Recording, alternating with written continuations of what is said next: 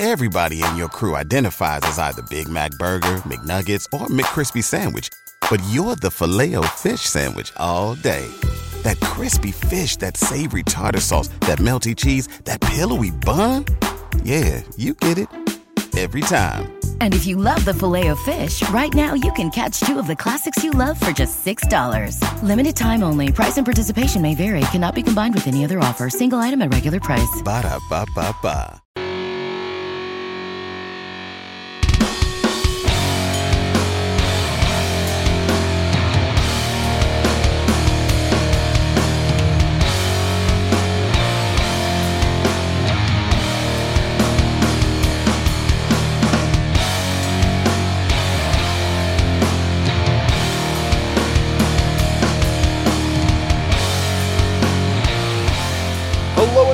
Welcome to another edition of Turned Out a Punk. I'm your host, Damian Abraham, and once again, I'm bringing you a conversation with someone who grew up listening to punk, may or may not still be involved with punk, but had their life changed by the genre in a major way. And today on the show, someone I've been on tour with kind of twice, so kind of a road dog from the band Rat Pack, from the band No Use for a Name, from the band The Foo Fighters, also has his own solo career, my buddy, my pal, Chris Shiflett, the guy who gave me a germs burn. More on that in one second. But first, if you want to get in touch with me, head over to the email address turnedoutapunkpodcast at gmail.com.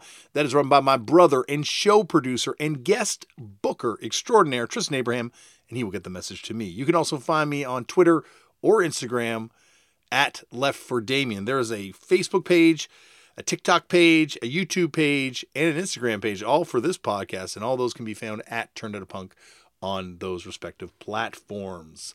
If you want to support this show, tell all your friends about it. Let them all know that you enjoy this podcast, and uh, that that that'll help. You can also support me by checking out the band I play in. We are called Fucked Up. You can find out more information at fuckedup.cc. We are going to be going on tour with Superchunk at the end of January. We got some records and all sorts of crap coming down the pipeline. You can find out more though at fuckedup.cc. All right, on to today's show. And I said off the top, my buddy, we've been on tour, Australia, New Zealand, two shows in Canada with the Foo Fighters. This is someone that uh, you know, I grew up as a fan of and then got to meet, and then they ended up stabbing a cigarette into my wrist to give me the historic germs burn. Chris Shiflett is on the show. And Chris is someone who is an incredibly talented guitar player, played in all sorts of different types of bands, and had a real interesting journey that has brought him to be in the, the well the biggest band in the world at this point, biggest rock band in the world, arguably, in the Foo Fighters. Uh, being on tour with them was one of the great experiences that I've gotten to have while singing in Fucked Up. And as I said, one day on tour, I'd been bugging Pat Smear like every day of the tour to give me a germs burn. And Pat said he only gave one out ever, and that was to Darby.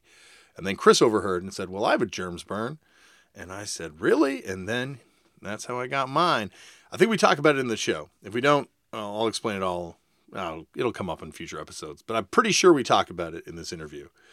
Uh, Chris has a new solo record, which you can find out now everywhere. It's called Lost at Sea on Blue Élan Records. I think, I think I'm pronouncing that right. Blue Élan. Chris will also be going on tour with this new record. He'll be playing in January in Auckland, New Zealand at the Whammy Bar, and then he'll be playing in the UK and Ireland starting on March 20th and going on oh all the UK. So he's also going to Scotland. He's going to all sorts of places. You can find out more details about this and the new record at chrisshiflettmusic.com. And I'm not going to ramble on anymore. Sit back, relax, and enjoy Chris Shiflett, my germs burn buddy, on Turned Out a Punk. Yeah. So you've you've you've clearly learned the golden rule of podcasting, and that is make sure you're recording the small talk leading into it, because that's where the best shit happens. Well, I also find that I get so excited about doing these things that I want to bring up all these bands to you off air, and then we roll into the episode and we've already talked about Lost Exactly. Kittens or something. Exactly. you know? Exactly. Exactly. But yeah. uh, it is a thrill to have you here, my friend, because not only are we tour buddies, but you are the only person in my life that I've ever let put a cigarette out on me. Wait, did I give you a germs burn? I got a germs burn from you on that tour. It was. Uh, oh boy! Oh boy! I bothered Pat for one every day of the tour, and then finally you overheard and said, "I got a germs burn," and uh, broke down the lineage, and it is a real germs burn. And I Yeah. said, "Can I get one?" And we we filmed it. Ah, yeah, it's a funny thing with that whole the rules around that because you know Pat doesn't actually have a germs burn, but since he gave the first one, he is the starting point, so he can do as he pleases. I believe is how that goes. I actually, he just had a um, uh, uh, they just had a party over at his house the other night for his wife's birthday, and Shane West was there, um, who was the actor that played Darby in the movie, and and and uh, I hadn't seen him in a, in a long time, but he's actually the guy that gave me my germs burn. So we there's a lot of there's a lot of uh, germs burn nostalgia going on this week. I think in vampire lore that would make him our like father vampire, Right, Because it's exactly. vampire rules, right? Yeah, and he right, got exactly. his he got his from Lorna, rest in peace, who got hers from Darby, who rest in peace, who got his from Pat. And Pat said he only ever gave out one to Darby, and that was it. Oh, okay. Well, no wonder he's so stingy with the germs burns. Exactly. I felt Yeah. like, you know, and I and I think uh, a mutual friend of ours, Fat Mike, insists that he will get one from Pat. Um, but I don't think that's ever going to happen. Good luck, man. That's like you know two titans. You know that's Godzilla versus King Kong. Who's going to win that one? I think there's going to be a war of attrition. They both are partners in that punk museum together. Right? Yeah, yeah, yeah. I, I you know, I, I haven't been, and we were in Las Vegas the other night for um for the iHeartRadio festival thing, and um and I was hoping to be able to get over there and, and see it, but we were we literally like flew in and flew out, so there was there was no time. But by all accounts, it's really pretty great. It is. There's a lot of stuff there that, like, you know, punk is like religion, where everyone's got their own definition about what it is. So totally, totally. it, it it's going to be a It's thankless often- task.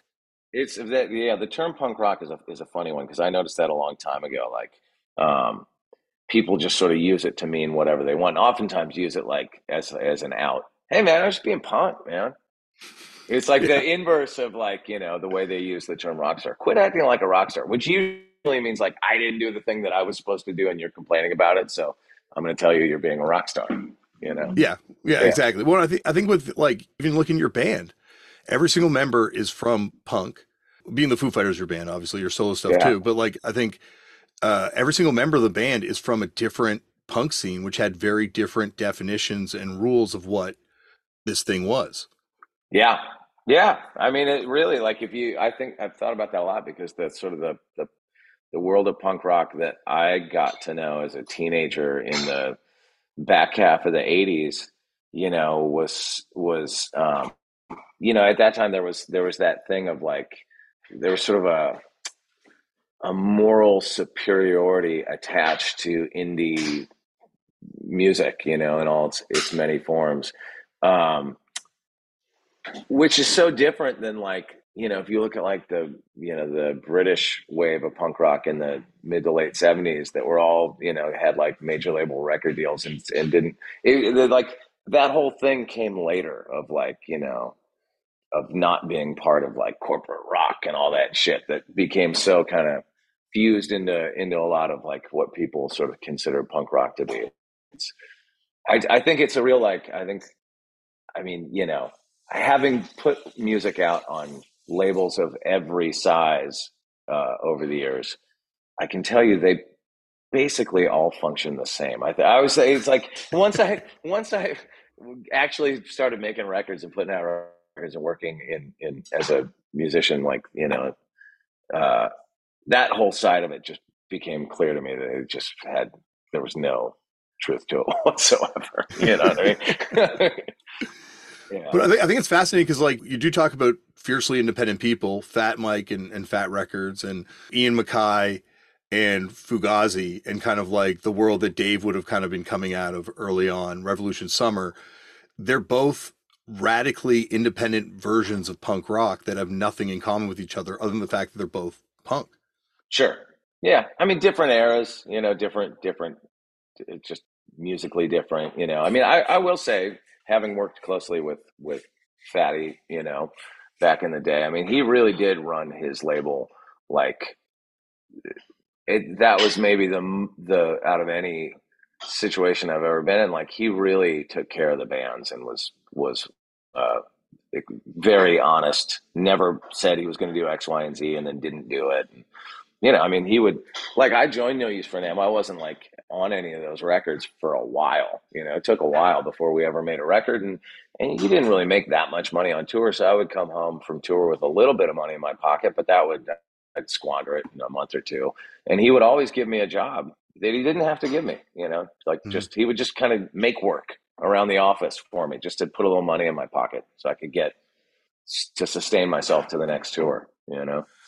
I think it's also interesting when you look at who he gave jobs to too. There's like a lot of people, be it like Chris Dodge, you know, yourself. Sure. There's yeah. various other people that ran labels that also had a day job working at Fat. Yeah. Now Chris Dodge gave me my nickname, man. I, that's where I got the name Jackson from. No. No, Chris Dodge didn't give me the nickname. Mike did, but it was because of Chris Dodge that I had to get the nickname because there were they, they Mike didn't want to have two people named Chris in the office. yeah. So yeah, he just came in so... one day. He just came in one day. and Goes, oh, "You're going to be Jackson from now on." I was like, "What?" It's like, "All right, all right." Yeah, he still got his mic side too. Yeah, you know, there's, there's, as great as he is to work with, he's sometimes also Mike to work with too. So, um, but we're gonna get there. But I got to start this off though with the all start off, which is Chris. How did you get into punk? Do you remember the first time you ever came across it? Oh no, I remember. Yeah, I'm I'm old. I remember the like when the Sex Pistols happened, and um and just not because we were into them or anything, but because it just made a lot of headlines. You just heard of this scary thing called called punk rock, and my brother Mike, um, who's my oldest brother, went just kind of out of curiosity because we, you know, we were listening to Black Sabbath and Aerosmith and stuff like that, Kiss, and he went and bought the the Sex Pistols record and the first Clash record, and brought them home. And I remember like the consensus in my house was that shit sucks. you know, like I, I, think about I think about that all the time. Like, God, what if we had sort of heard that different? Like, I would have been on a very different musical path early. Um, but that was not what you know, we were like little suburban kids in the 70s, so that was not what we were into. And it wasn't until later, like, you know, probably halfway through junior high, really kind of through skateboarding, um, that I started to hear bands like like Social Distortion and TSOL and JFA. I remember my friend Luke had a JFA record. We'd listen to it and like skate his half pipe, you know, stuff like that. And, and you know, in in I've told, I've said this many times, but like where I grew up, the local sort of high school aged bands were all either punk rock or thrash metal. You know, this is like the mid to late '80s. Mm. So if you, when you went to a party on the weekend, or if you went to see a show or something, that's pretty much what it exclusively would have been like speed metal, thrash metal, or punk rock. And punk rock at that point was not that far removed from speed metal, thrash metal. There was a lot of kind of overlap um, in those sounds. Um, so that that just kind of being around, you know, GBH, um, DRI, stuff like that. RKL, you know, of course. Yeah, my wife's making breakfast right now. Somebody's at the door, honey. For the, um, I think the the lady's here to to groom our dog, who is, if you could see, very very dirty, needs a grooming. Um, be yeah. a long process. Yeah. Oh no, RKL was it was a big one in in Santa Barbara, and they were like you know the the hometown band. Probably one of the most interesting bands in the history of like American underground music. RKL. Yeah, I mean, like you know, they're super duper influential on everything, on all the stuff that came after it. You know, I mean, Fat Mike will tell you he basically like the took like no um, NOFX. He took uh, RKL sort of aggro high speed, crazy shit and fused it with bad religion style melodic songs. That's kind of where you get that sound. Um, yeah. Uh, yeah. When he's talked, he's come on the show. He's talked about it. It's like the only band in history that he describes having a well, he phrases it differently, but a, a, a sex worker and a, a pimp in the band at the same time. And it also is like uh, this band that, of course, of course, he phrased it that way. yeah, well, he phrased it differently. I'm gonna, yeah. I'm gonna, That was my my kind of rounding the edges off a little bit. Ah. But uh, there's a uh, there's like a real uh, like a, a, real darkness to that band too. Um, I think Jon Wurster from Superchunk, when he was on the show, talked about them being in Europe playing with RKL later on, of course, and them having a roadie at, at the start of tour, and then by the end of tour, the roadie uh, not being on tour because the roadie had passed away and they'd sent his body yeah, that, home. That was Will Moeller. Um, wow. Yeah, yeah. No, I mean that's it, it, if you sort of take a more a slightly more wide angle view of that. I mean, that is, and I think it was true of probably a lot of like you know California beach town culture at that time. And I think the same could be probably said of like Santa Cruz or, you know, anywhere. But there was a real heavy drug um, scene that kind of swept through Santa Barbara in particular and, and heroin and cocaine and, and all that stuff. And it really took out a lot of people. So, yeah. It, it seems like that's also systemic with punk too. Like everywhere sure. you go to this day, you know, like it's yeah. you know, I've sadly lost friends recently because of the same sort of thing, but it's just it's a scene that draws people that seem to have trauma, which of course welcomes addiction in a lot of cases and Sure. Yeah, you know, it's it's a it's um it's an interesting thing because there were a lot of people that died young from all that shit and then now we're at the age where there's a lot of people that are just kind of wearing out, you know.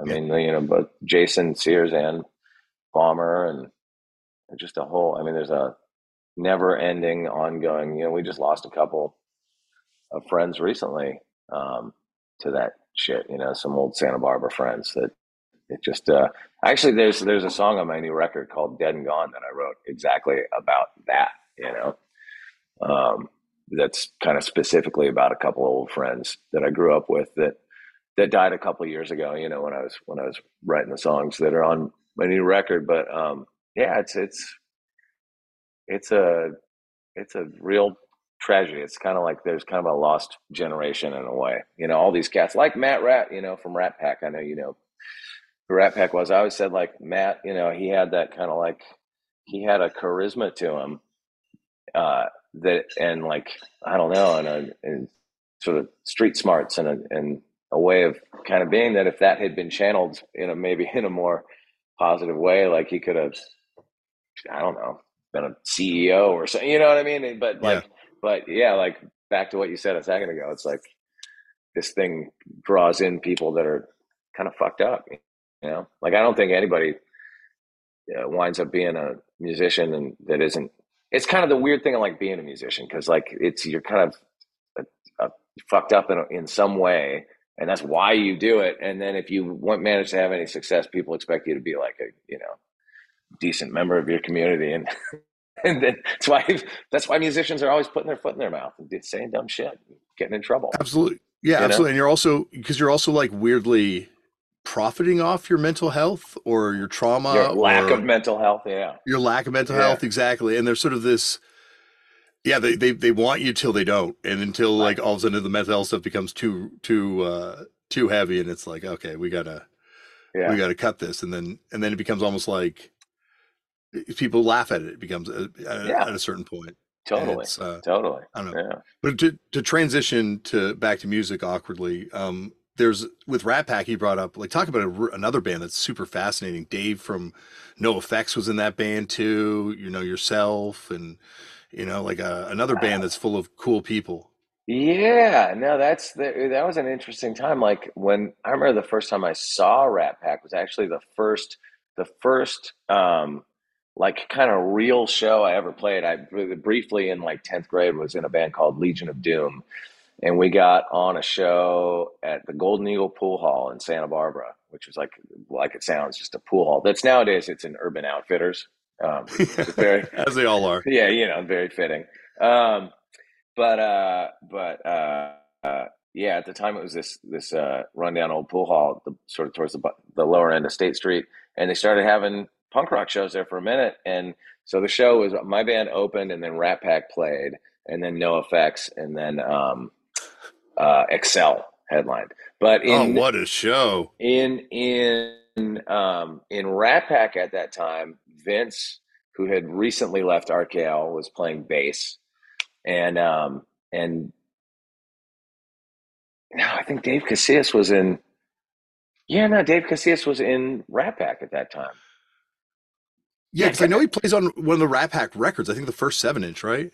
Yeah, because he okay, so he was playing. I'm trying to get remember this right because that was maybe from around that time, maybe right after that, he joined NOFX because I think he's on um, he's on one of those early NOFX records too. But, Liberal Animation. Yes, but at the time he was still in Rat Pack, and it's funny because I I still have this big ding in my guitar because I lent him my guitar at that show, and he smashed it into one of the cymbals and I remember I put a big like you know put a big chop in in the bottom side of it, and every time I see it, I go, Dave Casillas, Golden Eagle Pool Hall. um, yeah, that was. But then from that show, so Vince was in Rat Pack and Dave, and then yeah, then Dave joined NOFX, and then Vince left, and then I joined Rat Pack on bass, and then Alpo oh, awesome. started playing guitar. I guess around that same time. So yeah, things were just shifting around. Did Legion of Doom ever record? We made a really crappy demo on a four track that I don't know if any of that, I don't know if any of us have any of that recording left at this point. Yeah. But we never made like a record or anything now. Did you ever get a chance to record with Doug Moody? Not with him directly. No, the the Rat Pack seven inch that I played on, we recorded at a house in Goleta, and man, I wish I knew who it was that that engineered it. I don't remember. It was just in some dude's living room, um, kind of slapped together. And uh, man, I wish those tapes still existed. You can find that on on YouTube. I've gone and listened to it. It sounds like it was recorded. It's very tinny. It's very thin. That's that Mystic Records production. That's that Oxnard yeah. sound. That's right. That's right. Yeah.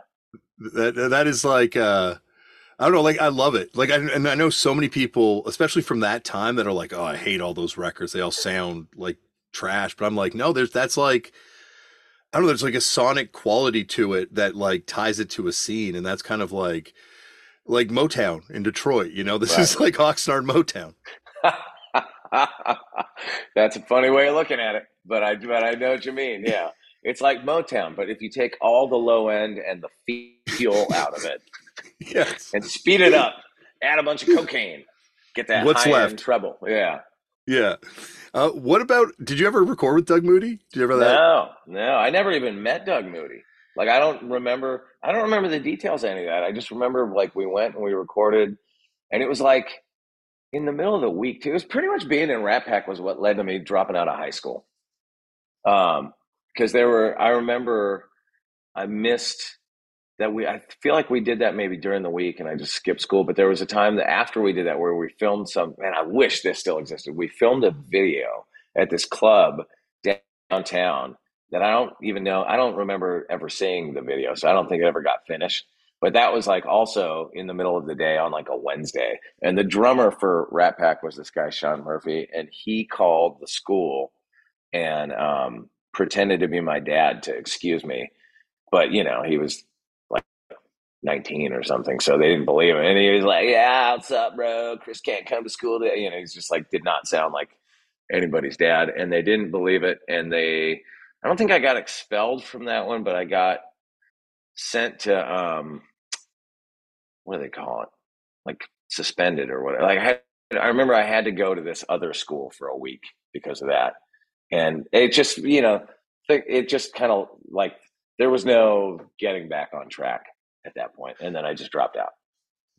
It's wild how, like you mentioned, it's such. It's almost like the the high school music of Southern California. Like punk took in Southern California in a way it didn't take any really anywhere else really in like North America certainly where there's just so many cool interesting people involved in these bands that are playing together. It's it's fascinating how many of you guys were kind of like interacting and just at these high schools where you know like uh uh, Jack Black told me about that school that he went to, where Ed Gregor from No Use for a Name, who you replace, uh, went to that high school, and there's that band Mustard from there, and oh, Maya really? Rudolph went there. Yeah, like it's like oh, and no. Jawbreaker all my, went there too. My kids, my kids go there. I had no idea that Ed went there. I gotta check. I'm gonna check with Ed. Um, I, I, think Ed know. went. I don't. I, I know. Really? I know. Maybe he, he was in Hedgehog, and members of Hedgehog were in that band Mustard, and all the guys from Mustard went there because I found a oh. photo online of Mustard playing and Maya Rudolph's in the crowd watching them jam. I got to tell you, just as a little aside, my youngest son, who's now 15, over the last year or so, has gotten totally obsessed with Jawbreaker, which makes me very happy. And and honestly, I had nothing to do with it. He just found them and just has gone down the, the Jawbreaker rabbit hole. But my kids were pretty stoked when they when I, I was like, you know, those guys went to your school, right? And I think I think um, yeah, in, in the um, in the like, there's like the assembly room at school. They have outside of it. There's all these pictures of like you know baseball teams of years past, and Adam's in one of those pictures. Yeah, yeah, yeah. he's he's a great baseball player. Yeah. He's like an unbelievable player. Yeah. So cool. not quite Scott Radinsky scared straight level though.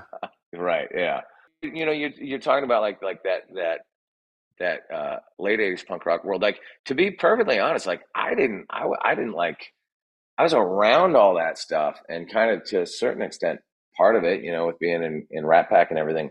But I was like I I I sort of viewed like punk rock as like a thing of the past at that point. Even though there were there was all that stuff happening, there was like punk rock stuff going on, but to me, like, you know, my slightly older friends that had been around for that earlier 80s wave um, had all moved on to other stuff. You know, there were other things that had happened musically that, and, and there was sort of a sense of like, you missed it, you know? Mm-hmm. This cool thing had happened with shows at the Olympic and all this, that whole world of like, you know, the Adolescents and, and Agent or all that stuff. And it just seemed like that was something in the rearview mirror that, that I had missed, you know, because I did. I wasn't a part of that. You know, I was while all that stuff was going on, I was listening to Iron Maiden and stuff, you know, shit like that. Um, and um, and and it was, you know, that was before the sort of explosion of of that '90s punk rock stuff. So it was this little in between thing where it just felt like I don't know, like that was it was it was around, but it didn't seem like this like like a scene, you know, like we're part of this scene or what, you know. I don't know. They never had that feel to me. I was I sort of self identified as a glam rocker through most of those years anyway. You know, had like big big bleached hair and wearing makeup and tight jeans. And you know what I mean? So I just I was just like you know there was always the one little heavy metal kid that was played guitar in all those bands. You know, that was me. Well, that and I want to talk to you about that later on, but too uh, the guitar player thing, but because it, it, it does die in Southern California, like you hear about the violence just gets to such a point at these shows like a lot of punks like you know mike and and people leave. Uh a lot of shows just get shut down by cops and it seems like you know bad religion went into into the unknown for a little bit and it feels like everyone kind of like left and it just became kind of too heavy. Crossover happens it feels like is another big thing and it just yeah like you're right like it does I really get the sense that there is this sort of desert period for it too, where you know you have people like Chris Dodge and and stuff on Slap-a-Ham Records that he's putting out, but it's like goes super super underground again. Well, it's interesting. Like in hindsight, you can kind of see like when Bad Religion put out Suffer that that was like the, a new beginning starting to happen, and then things, you know, then NOFX was evolving, and then a couple years later, the Pennywise pops up, and and there's Lagwagon and Good Riddance and you know, you free. All these bands are kind of come out of that. But um, but I don't remember it feeling like you know it was like stuff that we were into. Like when Suffer came out, that definitely that was one of those records that was like everybody had it, and it was just like on at every party, and and then No Control, and you know, and, and on and on. Yeah. But um, yeah. But it was a while before it felt like that. That was like a a scene developing to me anyway you know what i mean even like i think i was already in la by the time it really began to kind of feel like that, you know. It does feel like NOFX is one of the only bands that kept it going from that sort of wave of stuff. But then Scared Straight put out a record in like what 90, I think they put out their final record, or maybe at least that's when Doug Moody put out their tapes as their final record at some point. Do, do you know what whatever happened to Doug Moody? Like is he still alive somewhere? Who control who has all those who has that I believe, catalog? I believe he's still alive. One of my most prized records in my collection is a couple. Well, this would have been ten years ago now. Uh, they did a reissue of Rich Kids and LSD, and you could get copies autographed by Doug Moody, and oh, they had a little wow. like sparkly sticker, star sticker on it too. And that's one of my prized records in my collection because uh, I believe, yeah, I believe he's still got all that stuff. It's amazing yeah. too to think about that board. That board is apparently the one they used on like one of the Zeppelin records according to legend. Oh, really? Yeah, yeah. Everyone Then points how, out that does not sound the same. How did they make all those records sound so tinny? exactly. I think it takes it. That's the touch. That's that Midas touch. It's Yeah. like that Ryan Greene drum sound that just like people just want it. Yeah. Oh yeah. It's, so when you you kind of mentioned getting into the glam sort of sound of stuff, is that when you kind of like form um like Lost Kittens? Lost Kittens in its in its like all high school bands went through about like a thousand different lineups, you know. um, but the first lineup started for my ninth grade talent show, and it was my buddy Grant put it together, and that was one version of it. And we did a couple of Kiss covers, and then it kind of went dormant. We only we weren't really a band; we just did it for the talent show. And then in tenth grade, we started Legion of Doom, which was pretty short lived. That went on for probably just a couple of months.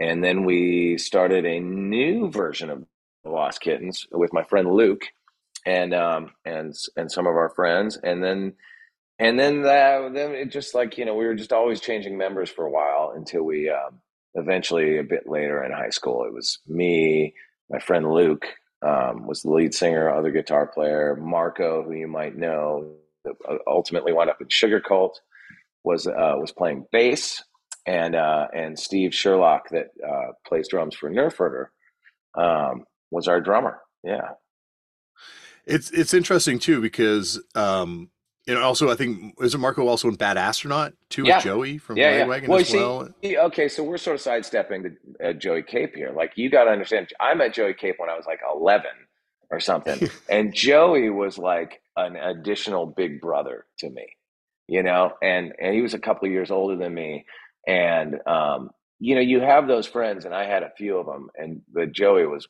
was was really important to my musical education. You know, you you have those friends that just seem to like always know what the best records are and the newest bands and just he was I don't know, he was on a different frequency than the rest of us and a lot of people in our scene I think were pretty heavily influenced by his you know musical um exploration. He was always bringing new music and and like lots of different kinds of you know like whether it be like metal stuff. He was the guy that you turned us on to Yngwie Malmsteen, Steeler, you know, stuff like that. he was the first guy I ever knew that had a Metallica record. He would have all those like those old compilation records that um, from the early '80s of all the heavy metal stuff, but also he was a huge gateway into punk rock. You know, Yeah. one of the most like probably musically important things ever that ever happened to me was a little bit later in high school. I remember Joey bought every single Ramones record at up to whatever was the current one at that time and would buy him like two or three records at a time and we would take them and go to his house and record them on a cassette tape and in doing that i you know of, of course i already knew who the ramones were but like that's how i got to know their entire like every inch of their catalog you know from that um just stuff like And they- that and they yeah. never- And they never get bad, the Ramones. They're like one of those bands No. that it's just an evolving sound. Like they found Yeah. this sound and they just kind of like are taking it new places every time. Yeah, yeah, yeah. That would have been around the time that Animal Boy came out, so they were kind of on a on an upswing, you know. I like that record a lot. Yeah, it's a great Uh, record, great record. It's in, it's interesting like studying them too and the effects that I think it was like people have brought it up on this thing like New York hardcore and sort of the arrival of thrash metal had on the band where Johnny felt he had to compete and so it became like a war of speed but that really bummed Joey out and Mm. that was something that really CJ fellow member of me first in the gimme gimmes told me that uh it would make Joey like it would bum him out it would be like really it would be a huge aggravation for him that they would always play so fast you couldn't fit the words in and all this Mm. kind of stuff but it's Yeah. it's metal it's it's hardcore that's making Johnny do it Well, you know, like at that time, like songs like Warthog and stuff, you know, you can hear that influence where it's like clearly they're vibing off of sort of current, faster, harder, you know, noisier music. absolutely Yeah. So, uh, going back to uh, Sweet Dreams, uh, it, it feels like actually, going back sorry to Joey Cape, it feels like that's another person that's kind of like he talked about getting kidnapped uh, by the members of RKL and kind of brought and made punk, kind of brought into the punk world overnight. type thing. Well, And he it was feels like he see, like before I even kn- knew Joey when he was really young. He played drums. in the pre RKL thing, right? Yes, and it was pre RKL, but also pre um, Rat Pack because I think Matt Rat was in that band. I remember he had a recording of like one of their rehearsals. It was really funny, uh, where he's like giving Matt Rat shit, and you can hear Matt getting kind of grumpy about it. Um, So I I find it fascinating because at some point, uh, Josh Brolin becomes like the drummer, right? Or he's like somehow in a pre RKL band too. Yeah, I mean, he was a few years older than me, so I never knew him. I never crossed paths with him like in in those days. And but everybody, every slightly older like um Cito Rat guy in that scene would claim him as a as a as one of their own. And I and I never believed it until a couple of years ago when I heard him on um feel like it was the interview he did on the Marc Maron podcast where he talks about that that exactly that and I was like, "Oh my god, that was real." He was really he was friends with all those guys. You know, who knew? Well, and then there's also like um, um I can't believe I'm blanking on his name, but the singer of Dr. Know, right, was like another uh child star. Oh yeah, but I mean, I didn't know him uh, back back in those days. Um, from courtship Okay. of Eddie's father. Yeah, the Yeah. yeah, yeah, yeah. It feels like well, it just like I don't know. There's a lot of from the Hernandez brothers. There's a lot of cool history in, in Nardcore. Oh, for sure, for sure. I mean, you know, like Nardcore was a little further to the south from from where we were, but you know, like like the um, the uh, Mystic Records thing, I think ties that ti- ties that all together. But like you know, like like Santa Barbara was was uh, you know, especially in those days, like when you know I was a kid, I didn't have, I wasn't like didn't have access to be you know tooling around like that that far out of my you know I just knew my little area. Did you know Brian Walsby back in the day, who played drums in Scared Straight? Um, he uh, did a lot of art too for bands, did flyers, did the Nardcore comp art. I don't think so. He was actually asked to be the drummer in Nirvana before Dave was. Oh wow, no yeah, shit. he moved out to. He was friends with the Melvins guys, and they hit him up Oh wow. First, and he wasn't. He wasn't a Bleach fan, and then so I think it would have been a different trajectory though with him playing drums. Could have been. Could have been. Very different world. Mike Rowe here with a radical idea. If you want to see more companies make more things in this country, buy more things from more companies who make things in this country. I refer in this case to the incredible t shirts, sweatshirts, blue jeans, and more made by my friends at American Giant. Everything American Giant makes is made in the United States. And right now, you can take 20% off your first order at american-giant.com slash Mike. That's american-giant.com slash Mike. Everybody in your crew identifies as either Big Mac Burger, McNuggets, or McCrispy Sandwich. But you're the filet fish Sandwich all day. That crispy fish, that savory tartar sauce, that melty cheese, that pillowy bun. Yeah, you get it. Every time. And if you love the filet of fish, right now you can catch two of the classics you love for just $6. Limited time only. Price and participation may vary. Cannot be combined with any other offer. Single item at regular price. Ba-da-ba-ba-ba. Uh, so you mentioned getting back into it, or like there feels like there's a scene kind of coalescing. Like, how did you kind of begin kind of hanging? Well, I guess you were friends with all these people the whole way through.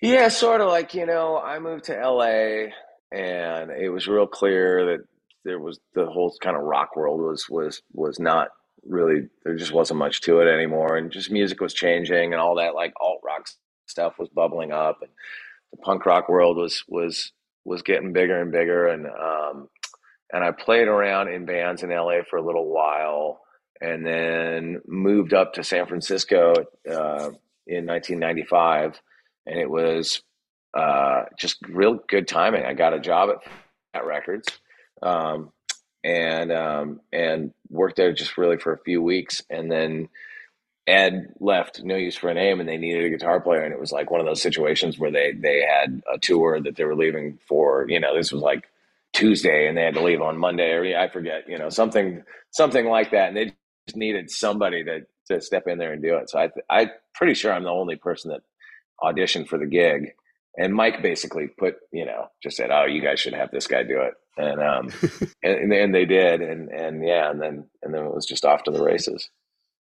Uh, like you had also written a song that's on Trashed, right? The Lagwagon record. Like, were you playing with them, or is that just how did that happen? No, I didn't. I just played a guitar solo on on one of their on one of those songs. I didn't write anything on that record, but Okay. but I played a guitar solo, and then there's that song um, with me and my friend. Uh, there's that song "Stokin' the Neighbors" that Joey wrote about a wild night with my friend Dave Hanasak, and so we did we do like the the uh, party narration in the middle of it to try to reenact some actual events that took place.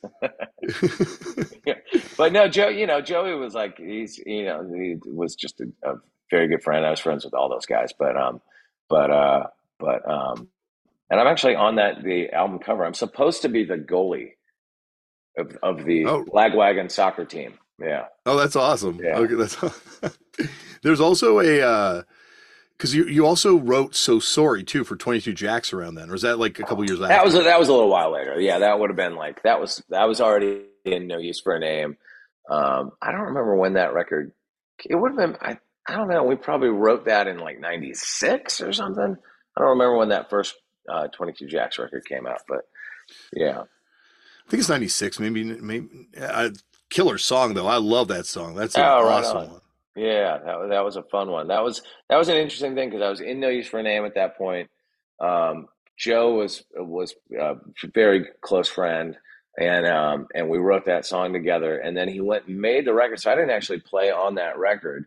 It's funny how this stuff works out. Like I didn't play on that record, but I'm in the band photo on it. Uh, um, and uh, and then did it and toured a bunch for it, and then I think played a little bit on.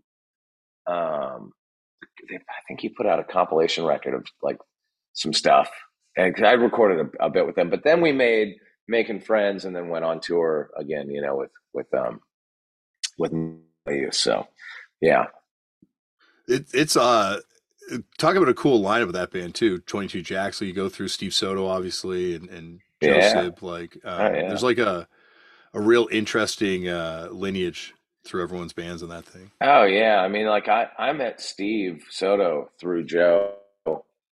Like I think the week that I met Joe, which was years and years before before all that, he took took me to go see Joyride and um, and Manic Hispanic down in Orange County. I think that's the first time I ever met Soto. But yeah, Soto was such a he's such a legend, just such a sweetheart of a dude, you know. Yeah. Um, he was always so much fun. He was, you know, you we would just pick his brain about adolescent stuff and Orange County punk rock stuff, and you know, he was he was just he was awesome. Love that guy. Yeah, rest in peace. 'cause such a cool dude. And Yeah. uh, um, how wild was that show though? Like that Manic Hispanic show in Orange County. I always hear those shows were uh, particularly hairy. It was in a park. I remember that. It was in the daytime and it was in a park. Yeah. Um, That's awesome. yeah, no, it was it was good. Yeah. In terms of no use for a name, like when you joined the band, it feels like they were blowing up. Like there was a Well, yeah, it's, moment. it's it's was an interesting thing because my I got hired at Fat Records. My job at Fat Records was, you know, you got to remember this is like the beginning of '95. That's the punk rock explosion is in full swing. The Green Day, Offspring, you know, on the radio selling gazillions of records, and then everybody was kind of caught up in the in their slipstream a little bit. And so the um, that song "Soulmate" from Leche Con Carne, the No Use for Name record, was getting a little radio airplay, and um, and my job at Fat Records was to call record stores and make sure they had the No Use for Name record in stock. Because it was, and, it, and I was calling like mom and pop record stores that had SoundScan. I remember because like the SoundScan part of that was important because if it SoundScan better, then it would get more spins on the radio. You know, it's all kind of tied into that. So the, but really like the the whole reason I had a job at Fat Records was because of the No Use for a Name record, right? Um, and then and then I wound up getting to join their band and going out and and and and going on tour. And the and the first um, the very first tour that we did was the really was a really strange one because it was sort of half radio festivals, which is a thing that, as you know, you you go do to try to you know shake some hands and kiss some babies and get some more radio airplay or whatever. And um, and so it was all these radio festivals, and then it was half that, and then half just kind of regular punk rock shows. You know, like at the Elks Lodge or whatever with a shitty PA and a old piano on stage. You know, it was this weird. It was it was, and I remember getting the um the itinerary for it and looking at it and just being like, oh my god, looking at the venues that we were playing, it would be like, you know, twenty five thousand capacity. Like, what? We're going to be playing to 25,000 people, but being, but having no idea that for us, we're on at noon, uh, you know, to nobody, to just like yeah. a sea of empty plastic seats, you know? Um, yeah. But it was, it, but so it was, it would, I remember there would be like the radio festivals would either be, it'd be like the, a lot of them were like that, where it was, it was, um, weird. And you'd be like, wait, we're playing Duran Duran? Huh? you know. Um, but yeah, we'd be on, you know, in real early in the day. But then sometimes you'd be like on the parking lot stage, and I remember the parking lot stage was always great.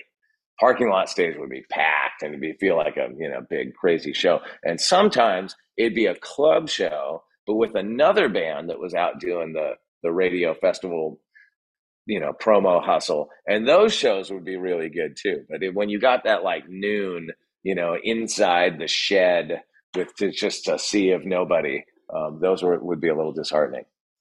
Oh, we've definitely we we because of the name fucked up, we don't get offered a lot of uh, radio uh, shows, but we've definitely played yeah. some festivals in that early morning on a Sunday noon slot where everyone's still asleep, and it's yes. like wow. But like I think that time period, you guys are playing those festivals. There's a lot of people that are doing those interesting uh, or a lot of interesting bands, I should say, on that radio circuit. Like, or they're trying, right? Like Foo Fighters would have been playing that. I know the Jawbreaker guys said they were playing with the Foo Fighters around then. It feels yeah, like. I, well, I saw that tour. I saw two shows on that tour actually. That when when they toured with with uh, Foos, it was uh, it was Jawbreaker, Ween, and Foo Fighters. Those are the first two Foo Fighters shows I ever went to. And I saw it at the Warfield in San Francisco, and then I saw it at the County Bowl down in Santa Barbara a couple days later. What a weird package. That's awesome. I know it's great. Those are great shows. Yeah, that is unbelievable. I think that, that's that's wicked. Ween did have uh, punk connections too. They started as a punk band way back when too. So I guess it's like all of them once again come out of that punk rock lineage.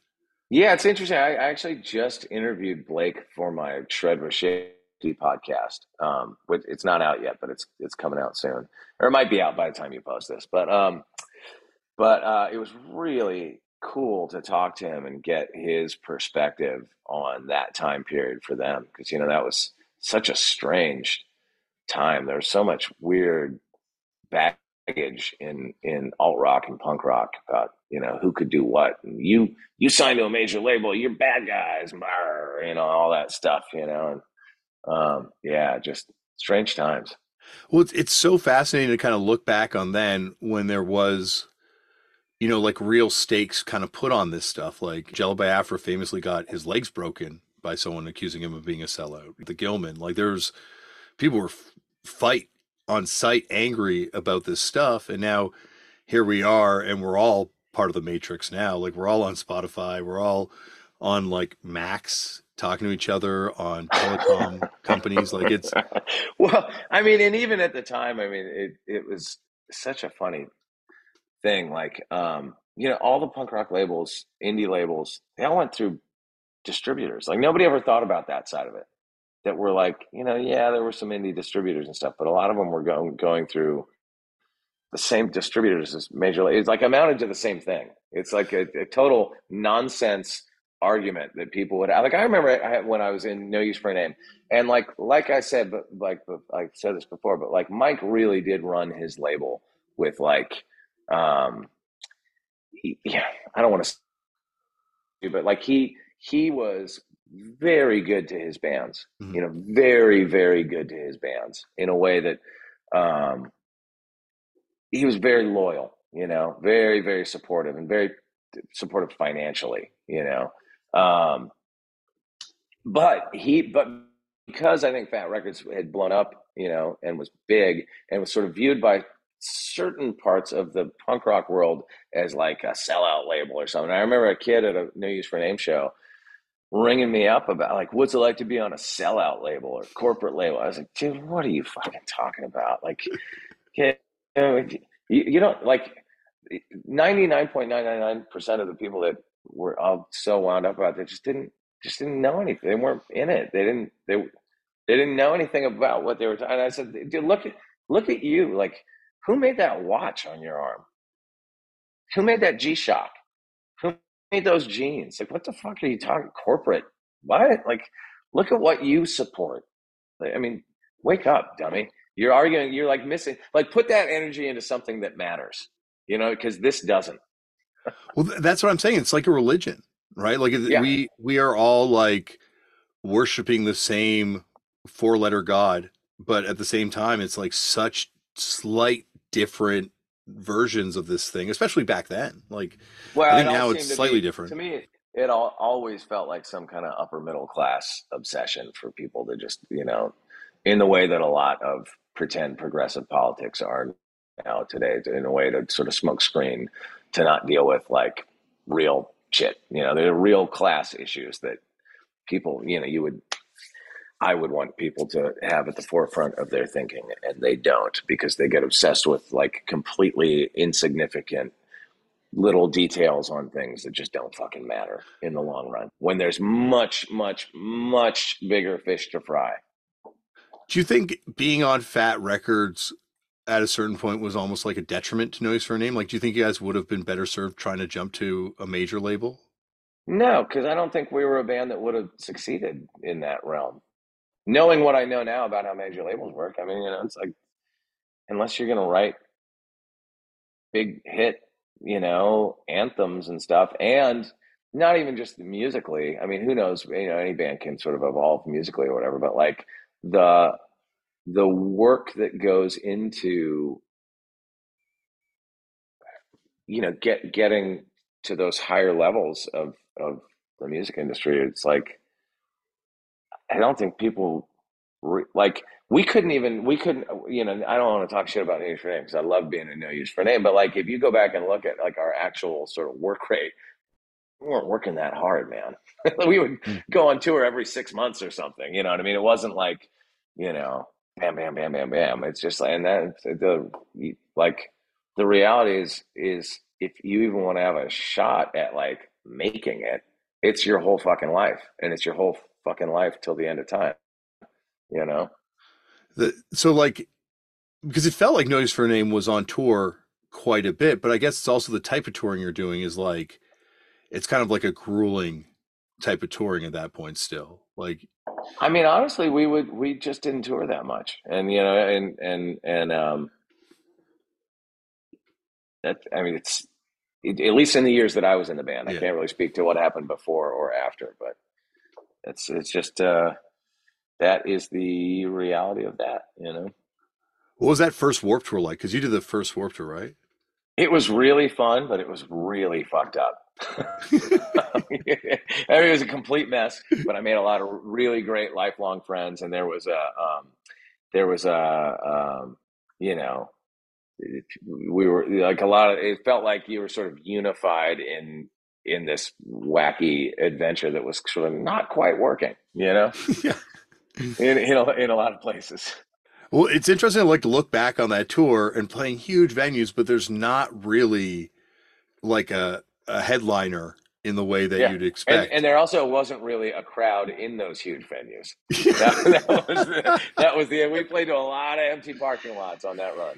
Um, I, will, I, I, will, tell you the next year, and that we were not on, um, in 96 like i couldn't believe how much that tour jumped up and just seemed to almost like from 96 on become this much bigger thing and uh, you know obviously it became a really important um, um, you know like like an important festival tour for a lot of bands you know it was like really broke out of out of the, out of the warped tour it, it felt like by the next year also 96 Pennywise and NOFX had kind of leveled up to the point where they could kind of be like a tent pole act on yeah something like that.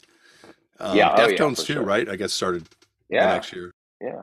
Well, on the on that first one, I mean, you have a um, you know, you have for some of it, no doubt was on there sort of before mm-hmm. before they really took off. Deftones were on there a little bit, way before they took off. Um, and then like you know, the headliners were like Quicksand and an L7, I guess, and a bunch of other Sublime, right? And, Sublime was on there in that sort of period that was between that first radio hit. Uh, uh, it was a kind of well before that, and then it was Yeah. obviously before um, before the the really big record. But um, but yeah, I mean, really, really fun. Um, but you were like drinking lukewarm Hefeweizen, you know, you know, 107 degree heat in Texas in a parking lot. Somebody was like, you know, eating promoter pasta. Um, that was I, I quickly learned I would go to catering and I would like get my meal, but then I would also load up a plate for later and go and stick that, in, you know, in my bunk and come back late, you know, late at night drunk after you know drinking a bunch of warm Hefeweizen and eat hose water promoter pasta before I passed out. That's probably why the Foo Fighters have the best catering. Um, probably I've ever experienced anywhere is because all of you are used to like squat pasta and promoter pasta.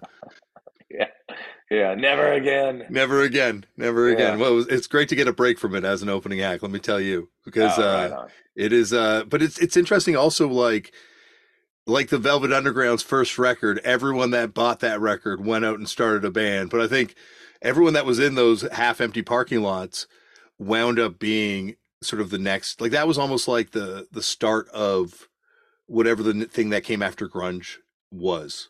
Yeah, oh, it's really interesting. Like I've, I've for many years, like uh, I meet people, um, it's just in places in in the sort of industry and and and beyond that you just wouldn't expect. I, I just hear it all the time. People come up to me and go like, "Dude, I saw you in No Use for a Name in 1996 at a VFW all in Cleveland, or what, you know, all that kind of stuff." And it'd be like, you know, some dude that's like a DJ or you know, and just a completely different you know part of the of the music industry i think that yeah there's there's um it's interesting like not only that part of it but just so many people from that first tour i've just continue to run into and be friends with and you know just still in it it's great Yeah, I saw you in a parking lot in Toronto at the CNE um, with uh, you know his for name at that first Warped Tour. oh, That was my really first show. That was my first show. i remember that show and It the was a fan- reason i remember that show is because my strap broke Yeah, I, I, you know what? I remember there being something weird. I remember there being a lot of weird things going on at that show, but I do. It, the CNE was like my favorite. Like that's like you know where our our state fair type thing is up here, right? So going there, there was a food pavilion that had free samples. So my friend and I just went, not knowing that you had to wear sunscreen. Got incredible sunburns in this massive parking lot and ate free food samples all day, and basically it was the foundation of the rest of my life. That's like I'm Love it. living in that Yeah. moment still this day. right yeah It is Yeah. a, a a key a key footstop in, uh, but it's so fascinating too because like at this time, I guess this is where when you meet the ten foot pole guys because you wind up doing solos on their next record, right? Unleashed. Yeah, when I I when did I really meet them? I, we went on tour with them. Um, Oh, the NOFX. Were- It's they- like NOFX, No Use for a Name tour, pole tour. I don't honestly, I don't even remember. I remember we we toured with them several times, um, and we were good friends with them. Um, uh, Steve Carnan uh, was very close friend in, in those. He even came on a on a Twenty Two Jacks tour one time. I remember. Um, we Steve Carnan from Ten Foot Pole built the inner loft of the uh, 22 Jacks uh, van because we had uh, because we had built a really shoddy version of that and tried to go out on tour and he was like a you know he's like a great carpenter or something. And he just looked at it and was like that ain't gonna last. And so on the first day off we we, we went to the hardware store and he tuned that thing right up did it did it for real. Oh, that's awesome. they were good friends man. We toured with them a lot. Yeah Because and then you wind up doing the solos on Unleashed. They they put you down as like hot guitar player or like shit hot guitar licks or something. I think. Yeah, yeah, I, yeah. I, I um, that was a little bit later, but yeah, that I, I gotta go back and find that.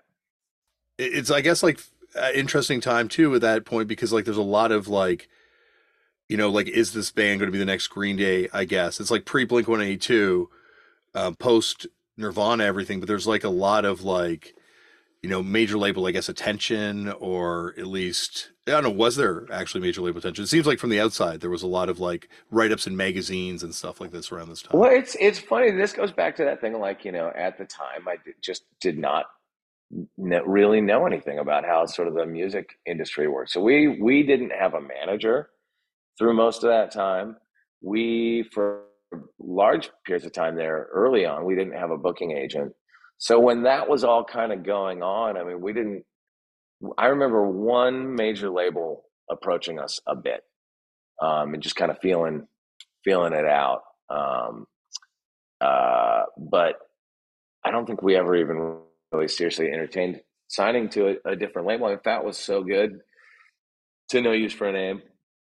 I mean, they were like really good to us. Like you know, it, Mhm. it wouldn't it wouldn't have made sense to to try to to try to do the major label thing. And I just don't think I don't think most of the bands, as evidenced by the fact that most of the bands that did sign a major label, like it just kind of didn't work. You know, um, but uh, yeah, like A lot did though, would- right? Like Bracket, Well, like uh, Oh, yeah, Hagfish, and Yeah, I mean, lots lots of bands did sign a major label. labels. Nothing against it. I just you know that's that's you're really rolling the dice. You know, there's only you know out of that whole scene. I mean, who had really massive success that really drove that? It's like Green Day and The Offspring, and that's pretty much it. You know, and then Mhm. a little bit later, Blink. You know, Mhm. and and Offspring had it on the indie. You know, it's like that's one of those weird moments where it feels like, like obviously there were a lot of people working that record, and not to undercut their work, but at the same time, it feels like that's like a real lottery kind of moment. Sure. Sure. And I remember even back then, like Fat Mike talking about like, like, uh, it, like, not like, like, what's the right way to put this? Like, it wasn't like, um, I just think he, he knew that like with his own band, it just wasn't like major label music. It's not mainstream music. You know what I mean? Like, yeah, you Mhm. could maybe get a big advance or whatever, but like for the long term, it's going to make more sense to, if you really want to do this for a long time, to, to not go that route because that's that's just you know the the mainstream music industry only cares about one thing it's hits if you're not writing hits it's, it ain't gonna work you know But I think with the Offspring, it's almost like those, like there's just so many things about that that's like that's not a hit on paper, you know, to like pitch that and be like, yeah, this band is going to be the band that's going to sell 10 million records off this. well yeah i mean and with any sort of new thing there's no there's no track record of anybody having success with it. And then somebody comes along and and blows up and then a bunch of people you know come in and copy that sound. So um yeah it's like you know in the same way that you would have never thought when i'm sure nirvana never thought when they were recording nevermind that where that was going to go. And i'm sure guns N' roses didn't think when they were recording appetite where that was going to go and so forth and so on. But like somebody's got to kick these scenes off you know what i mean? I think I think with like there's intangibles with Nirvana and Green Day that I don't see aesthetically in the Offspring in the same way, right? Like the blue eyes or Billie Joe's puppy dog looks. Like I just don't think the Offspring have. You know, I don't mean to run them down. They're perfectly handsome people, but like it just on paper, it just feels like to me that's maybe I'm, that's my personal obsession, but it just feels like a real outside chance that that would be the one that would do it. Well, especially also doing it on an indie, like you said, like Yeah. that's the super. I mean, that's there's you know every now and again in in the music industry, there's these anomalies that occur, but you can't really bank on it. Well, and like you said, also it's like there's the other side of it is like there's the hard work, right? Like the Offspring were what three records deep by that point. Like they had toured, they had done the squat, they had eaten that promote like probably worse than promoter pasta, squat pasta type thing too, right? So Oh yeah, and then I mean, and that's just the beginning. I mean, then once you, I mean, I can only imagine what that would have been like, like the when when those records took off. I mean, those bands, the workload would have gone up at ten million percent. You know. it it feels like that also breaks up a lot of bands or like crushes a lot of bands too. And it's not even you know not making it. It's even like the success of trying to and trying to survive and weather that. Sure, yeah, because go go go go go. You know. Yeah, it's a lot you have to have a a, a a a certain constitution, you know. I think to to to want to live that life. Yeah. I feel like there was a moment where uh, you know I, I feel like I, I tasted it and what that would be like, and I just don't think I had the constitution for it. Like, not that we had the songs for it either, but I just don't think I had the, you know, for what it takes to kind of the Warped Tour style touring. Oh yeah, World War Warped Tour in particular, where you're never in a hotel and all that sort of stuff. It's is that's that's a particularly grueling type of touring, you know. But just all of it, you know, like I mean, being away from your family, being away from your friends. It's I'm not going to complain about it. It's the life I love and the life I always wanted to have. But um, but it is it does come with its own, you know, whatever hardships and challenges or what you know. But um, yeah. Well, it's fascinating when you talk to like comedians or pro wrestlers, like uh, a lot of these sort of like similar, sort of like vagabond kind of like existences where it is this thing that's amazing, but it's also sort of this like gilded cage, cursed blessing at the same time. Like you're saying, you're away all the time and you're living life between your jobs. Yeah.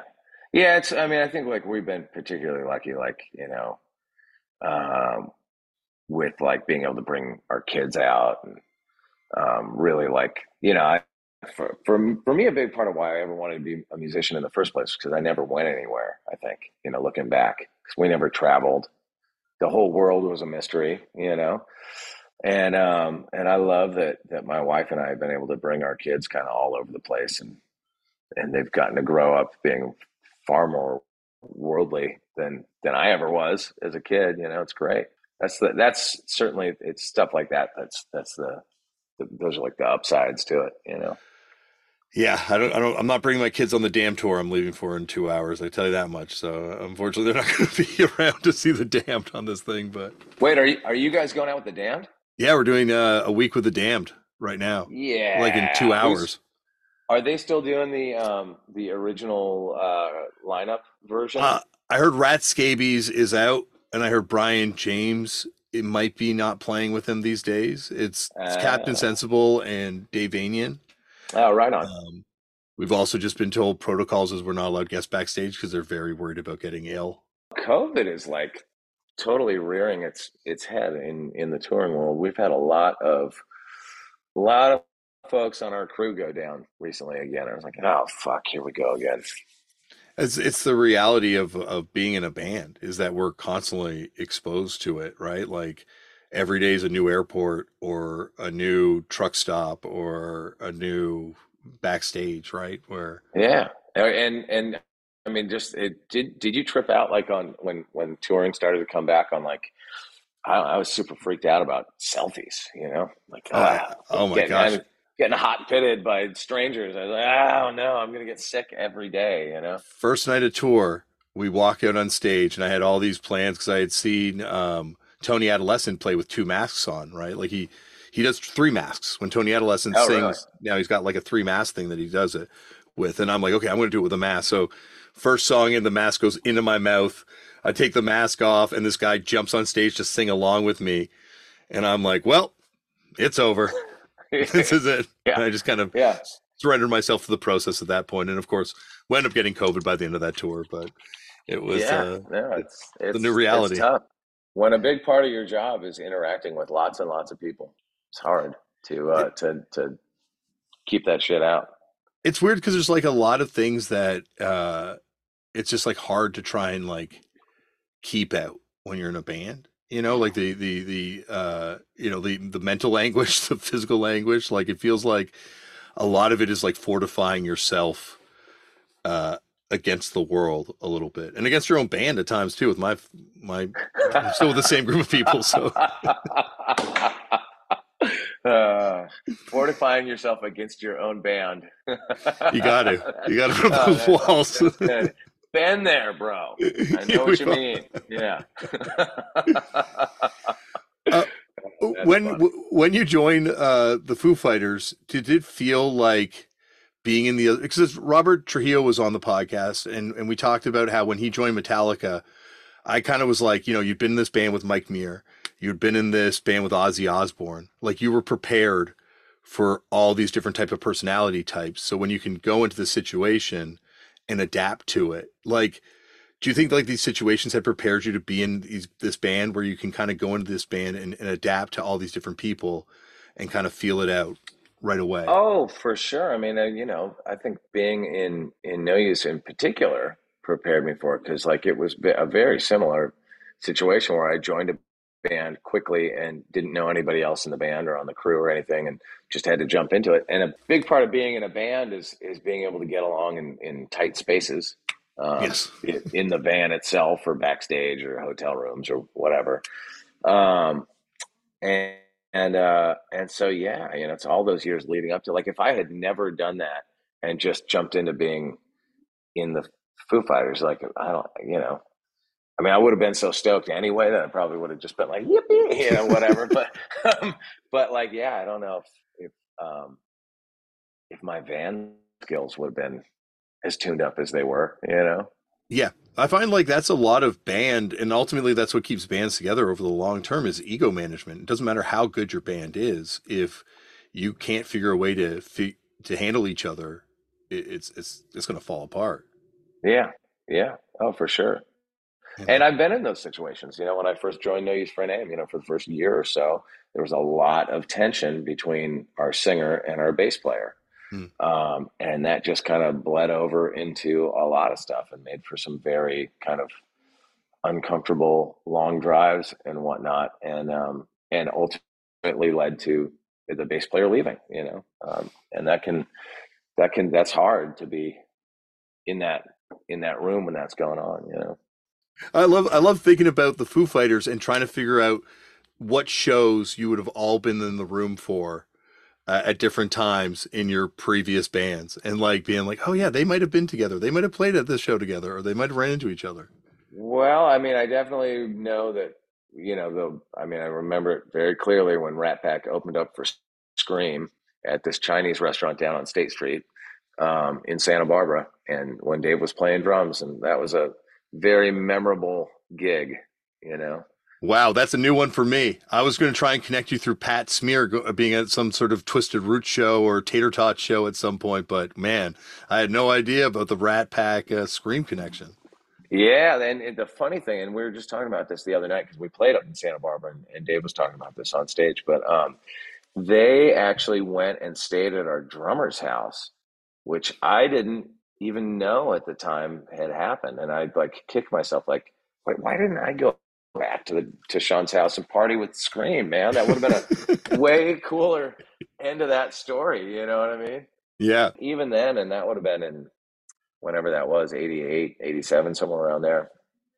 Um, like I remember Dave playing drums at that show. And I remember in particular because our drummer took some ecstasy and was basically like almost like on top of Dave during their set. Like he, he was high out of his mind and just like so excited, you know? Um, yeah. Oddly enough, that's the one show from back then that no photographs seem to exist from. Like there's no, I have never seen a photo of that show. Is is there a flyer? Because there's a you know there's that Scream website that has like almost every flyer for every Scream show that ever happened.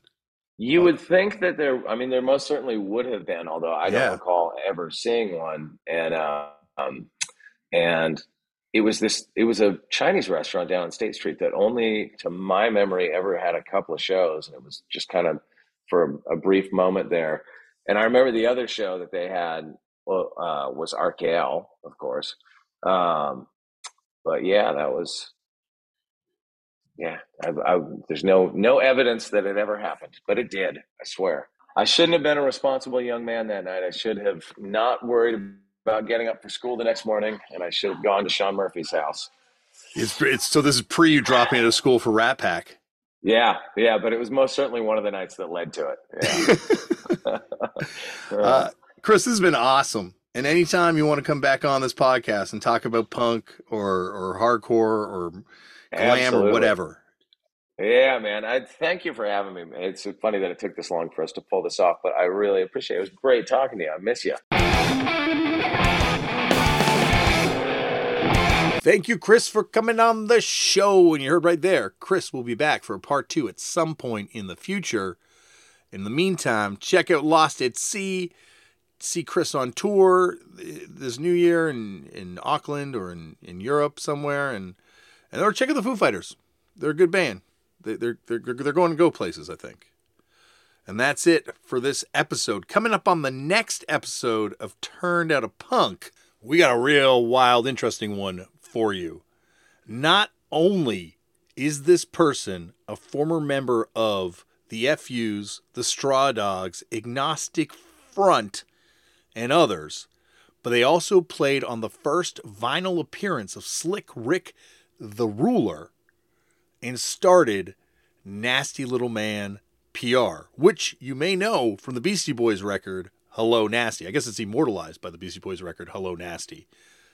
Steve Martin is on the show this week. Not to be confused with the comedian Steve Martin, but Steve Martin, the music industry legend, the hardcore legend, and, and we got a lot to talk about. This is a fun one, and that is on the next one. And that's it for this week. Remember, as always, Black Lives Matter. The lives and issues of Indigenous peoples all over the world matter. We need to protect trans kids and help trans people protect themselves and their rights. Stop hate and violence towards people of different faiths, different races, different nationalities, because we're not talking about politics. This is just basic human rights shit. People deserve to be able to live free from hatred, from violence, from discrimination. And if there's groups in your community that are affecting positive change and you want to get involved, get involved. Volunteer your time, volunteer money if you can spare it. I'm sure they could use it. You can also try meditating. I didn't believe in it myself, and now I find it very beneficial. A lot of people have been saying this for centuries. Maybe try it. And if it doesn't work at first, try it a couple times. Go there and make your own culture because anyone can do this shit. Start a band, start a fanzine, start a record label, put on shows because punk gets better when you contribute to it. Definitely. And last but not least, sign your organ donor cards because by the time they come looking for those organs, you don't need them anymore. You're actually making less work for the person that has to deal with your body. Oh, that's morbid. But just sign your organ donor cards because I've seen it perform miracles. And uh, maybe it'll perform a miracle when you do it. Oh my gosh, this is getting so heavy. Uh, uh, thank you for listening. This is the first episode of the new year, so uh, or or I guess this celebration of the new year. So if you celebrate this version of the new year, happy new year. And if you don't, I'll wish you happy new year on your new year's too. But thank you everyone for listening, and I'll see you on the next episode. Bye. Everybody in your crew identifies as either Big Mac Burger, McNuggets, or McCrispy Sandwich. But you're the filet fish Sandwich all day.